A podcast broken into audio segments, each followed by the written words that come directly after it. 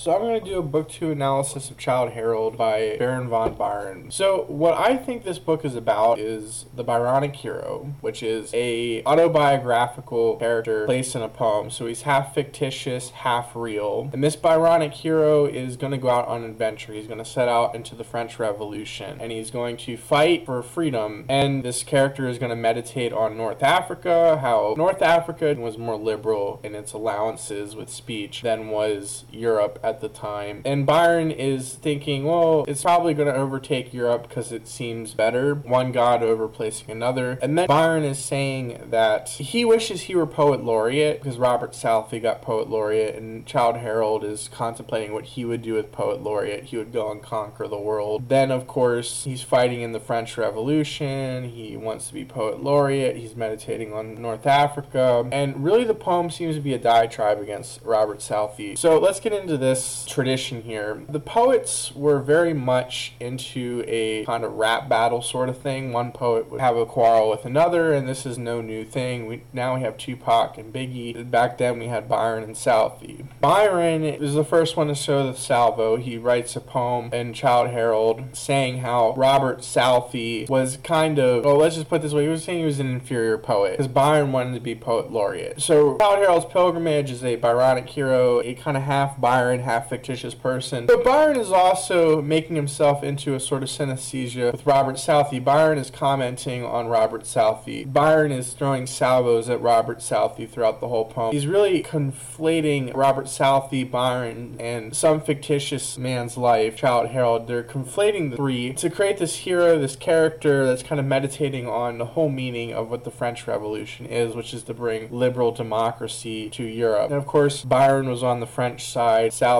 was on the British side. And this was a contention of Byron that Southey was like a turncoat and he wanted to lampoon Southey, but I think Southey was just upset about Bonaparte because I think the poets all saw the recognize the persuasion of freedom of speech, but I think Southey was like drawn back from the French Revolution because of Napoleon versus Byron, who was really for Napoleon. And a lot of men of letters were they wanted Napoleon to win because it would mean freedom for the whole continent. At least they thought. I mean, chances are Napoleon, who knows, right? But then you would have had the next successor, who knows what he would have done. It was probably best that the French Revolution went the way it did, because that did, in effect, bring democracy to all of Europe. But Byron is against Southey, and then Southey salvos back in his preface to A Vision of Judgment. He salvos back and says Byron wrote a satanic school of poetry, okay? And this is a whole part of his book diatribing Byron's work, saying, you know, he's a sinner, no one should buy his books, and this was before I bought it. I didn't know he wrote that, but I didn't know who Byron was when I bought the book. I had just bought the book. So Southey was salvoing Byron, and then Byron fires back with a satirical poem, Vision of Judgment, his own version of it, which, you know, didn't make it into this book, so I don't think it was really that good. And if you really want to be honest, the better poet of the two was Byron. I have Southey on my computer, and I had thought Byron was a better poet because I had read Southey's Joan of Arc, a couple lines of it, and I didn't really like it. But the poems I'm reading of Robert Southey are of much significant quality because they're a little bit easier to read. But Byron is very much one of our greats because what he's meditating on is the meaning of the French War for Independence. He's ruminating on this liberal and this like esoteric idea of liberty. At the time, they didn't quite understand it, and Byron wanted it. And he's like, if I had poet laureate, I would bring justice to everybody, which is kind of strange because I don't really think anybody can really bring justice. I think that's something that a whole society has to move toward. Because I think in order for you to have a liberal country, a liberal democracy, you have to understand what liberal means. Liberal means free, it means freedom. This is why the Bible might say the liberal shall no longer be called liberal. Because when the Bible says this, the speaker is speaking particularly of, well, liberal as in able to accept anything. But in our modern times, it's very likely to be applied to a liberal in the day of Byron was someone who was for freedom. A liberal today is someone who's almost trying to restrict those freedoms in order to push back against the system that they don't like. And to be honest with you, the system's not the problem, it's the people in the system not allowing the right and proper avenues for people to gain success, which is what was happening under Byron's day, too, of course. People weren't receiving the proper amount of sustenance sustenance they needed from their work because it wasn't a free society. And so Byron, being on the French side, is trying to fight a war to bring independence to the country, the whole of Europe, and he likes North Africa. There's among other things too, because the story is, of course, about the main character, the protagonist, going on this war and then getting kind of jaded. The character is jaded, he's without feeling. Further along, he gets married, then he gets divorced. I don't know if Byron is making light of his situation or if maybe Byron is drawing sympathy to the situation at hand. The idea here is that the character in the poem is incredibly, incredibly jaded and drawn back and withdrawn, and he's completely wrapped up in his ideals, and there's only one person he loves. So it might be trying to even justify one of Byron's little snafus. Is what he made him famous, unfortunately. And this snafu was him having a relation with his half sister. We're gonna have to put that in there. And the reason why he might have been trying to justify this was because he's like, I had no love except this, and it's like that doesn't still doesn't make an excuse for it. But you need to understand that this is the picture of a sinner. The Childe Harold's pilgrimage is the picture of a sinner. It's a picture of a man who's drawn back, drawn because of his ideals. He doesn't quite know what he's doing. He's very, very much involved in a movement because he got wrapped up in a mass movement. He got